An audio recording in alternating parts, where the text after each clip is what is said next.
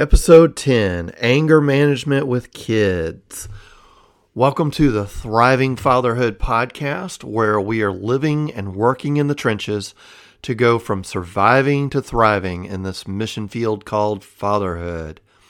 My name is Brian Knight. I'm a father of two and another due any day now. Woo! Life is busy with a newborn coming any day now finishing up work uh, before going on paternity leave and uh, moving my mother, and I could come up with five other big things.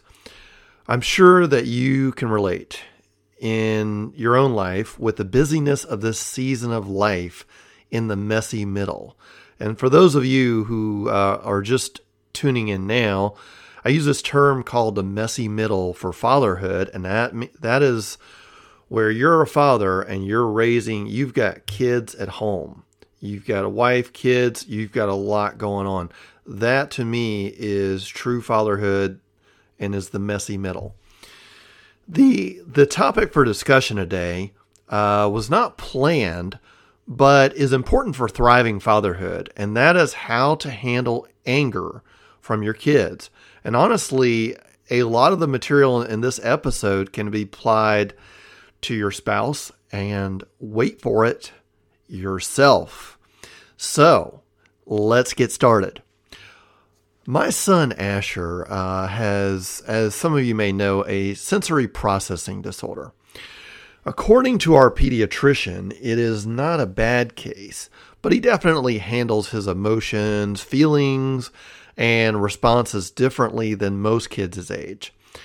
Honestly, it is challenging to tell if the response is because he is five years old or something needs to be done about this. Like he's reacting to something, and I'm like, I don't know if this is just him being a five year old or I need to do something about this. I need to get counseling or something for him. So when he gets upset about something, he can become angry towards me or my wife and start saying things he shouldn't. They do not bother me much, but one time Bethany uh, disciplined him and he said something to the effects of, I wish you would die. Um, as I recall her saying. Now, that's a lot for a five year old to say. Well, this made my wife very upset to hear this from Asher, who she has poured her life into and sacrificed a lot for. My wife is a feelings person, and so this upset her greatly. After talking with Bethany and reflecting on what had happened, I have some suggestions on how you can thrive when it comes to anger management with your kids and others. Number one, don't take it personally. This applies big time to your kids, especially the little ones, and is difficult to understand. As the father, you have to be the one who does not mirror their anger and emotions. They do not yet know the proper way to handle them, and that is what we are there for. Remember, your child is learning how to respond and handle their emotions for the first time in some situations. And you need to remember to meet them where they're they are at. Not where you want them to be or where you may be. Remember, the buck stops with you fathers. You are the leader in the family.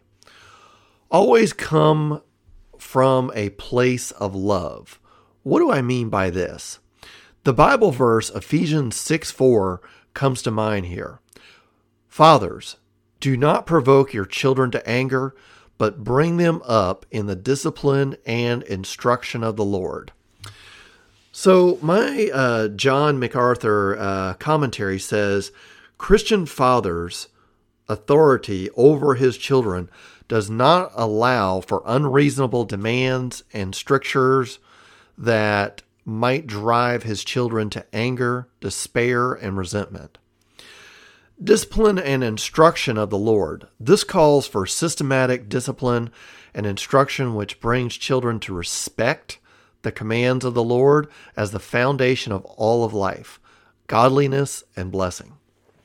As the Father, you should be coming from love, and that means not trying to use your authority to overpower your wife or kids but discerning how you can respond in love to the situation and looking at it as an opportunity for growth and correction for your kids.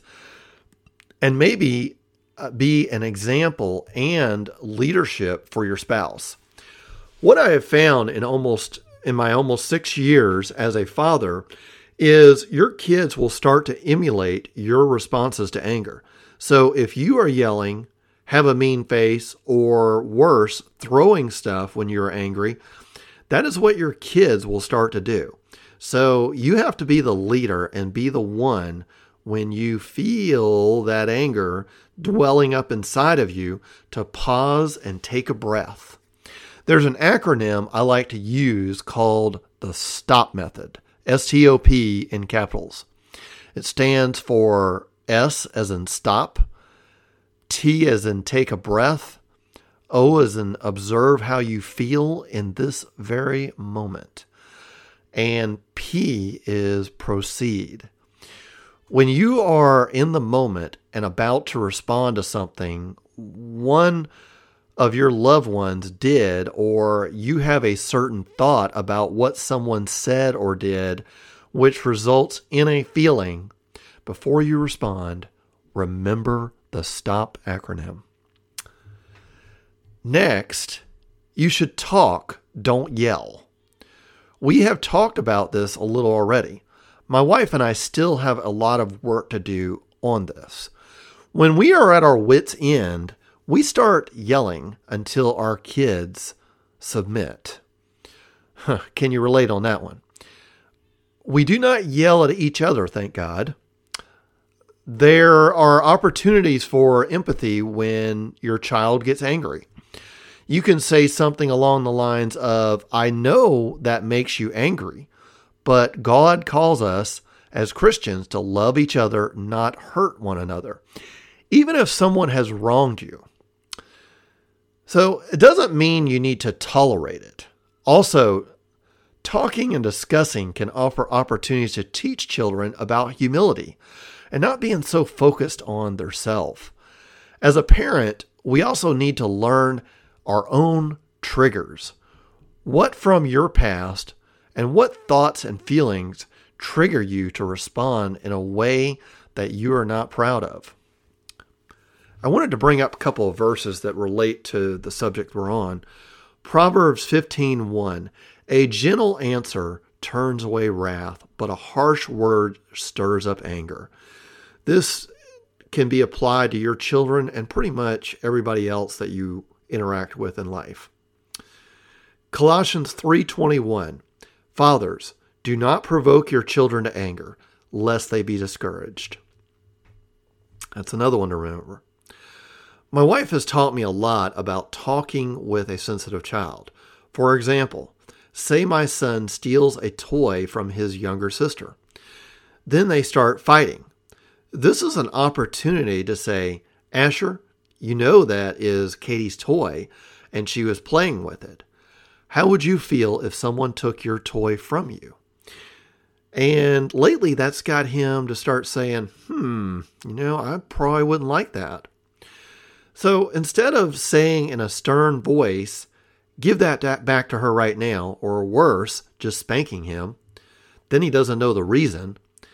Now, if I had told him not to do something and said, you will get a spanking if I see it again, he's going to get that spanking the next time as a consequence if I see it. I use a great saying that I stole from my church pastor um, and he would be totally okay with that.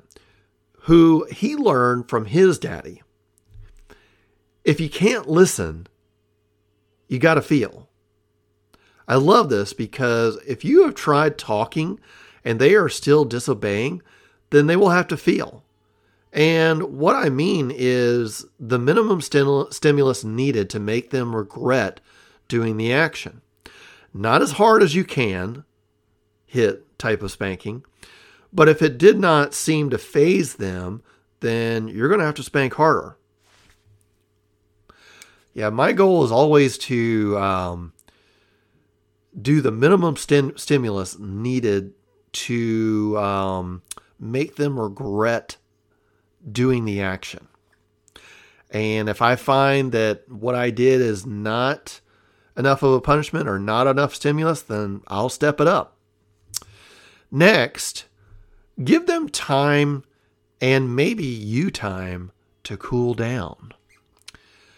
When discussing this with my wife to prepare for the show, she mentioned uh, you want to make sure you are in a position of self control where you can mirror that response to the situation. This is unique for each situation, but sometimes we or they need time in order to be open to learning. If you feel like you're going to respond to a situation the wrong way, then you may need to come back later to talk about it or honestly to give punishment. You're the only one who can answer that for yourself. Personally, I feel a lot of situations with kids need to be addressed right away, or the opportunity is lost. Next, your children, especially if they are small, will probably forget about being angry at you. While you may remember it clear as day, they will be on to other things, but you still may be harboring feelings from when they were angry with you last night or you were angry with them. Bethany struggles with this more than I do. Um, I mean, I'm not invincible in that, but I kind of just do what needs to be done. Um, I don't get a lot of feelings into it. I just try to make sure I'm doing the right thing and not over punishing for a situation. But I always try to think, okay, am I doing the right thing? Do I need to take action right away? Is this an opportunity to make my child a better person? So, while we're talking about that, I want to talk a little bit more about punishment. When a child becomes angry and they need discipline, you can punish them while helping them at the same time. You know, all punishment doesn't have to be soap in the mouth or whoopings or, you know, stuff like that. Although, might be a place for that. But I think that you need to try other things before that happens. So I call it constructive punishment. I I didn't do a lot of research into this. Um, I you know it may be called a million other things, but for example, my son needs help with his fine motor skills, and writing is one of his challenges in school. He recently had a note sent home from his teacher where another kid dared him to hit another kid in the face.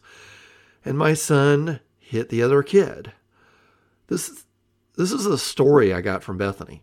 Anyways, we talked about his punishment over the phone because I was at work when she read about it and when she talked to me about it we decided we would make him write a letter of apology to the teacher and the other, bo- other boy's mother. This allowed Asher to learn a valuable message so he could understand what he did wrong, learn humility, improve his writing skills, and apologize to the ones he hurt. He did not enjoy doing this, which was part of the purpose. If he does it again, he will be doing the same thing and something else he will not enjoy, but can benefit him at the same time. I will up the consequences until his behavior stops. The last thing I want to say is if you are experiencing anger from your kid or in your family, which will happen, or from your family, then reevaluate and take a fresh look at how you, yes, I said you, are being a role model for your spouse and your kids. Some other things to look at and think about are school, which I know is difficult to know who your child is interacting with. Also, who is your child hanging out with? Who are their friends? Our kids do have um, iPads, which Bethany monitors all the shows they see on them. We have had to reevaluate the shows my son watches on a few occasions. Also, TV, we do not have cable and only allow the kids to watch a show or movie if we are watching it with them. Uh, we do have um, to remind my mother in law about watching anything with any killing, lovemaking, curse words in her shows if she is watching it and the kids are around. Even though they may do other things, they uh, are good listeners most of the time. When you think they are not listening, they are, especially as they get older. The main take home message in this episode is approach anger from your child with love. And that does not mean give them what they want, but it does mean to have their best interests at heart, not yours. Talk first. If that does not work, then they will have to feel to get the behavior to stop. Meet your children where they are at and disciple them into godliness and a pursuit of righteousness. That is what I have for you today. If you feel this show has been valuable to you, I encourage you to share it with another father who could gain some insight from it. Also, if there is a topic you are interested in me talking about or I have questions, please send it to knightbri at gmail.com. That's K-N-I-G-H-T-B-R-I at doc, uh, gmail.com. You can also check out my website at brianjknight.com. I will be updating the pictures and content over the next month, but you can still check out some of my work and contact me there. Also, if you would be interested in working with me or having me mentor you on your journey back from surviving to thriving in fatherhood, then send me an email or reach out to me through my website and we can set up a call to see if I can help you to thrive more in your fatherhood journey. Thank you for listening, and until next week, continue thriving in fatherhood.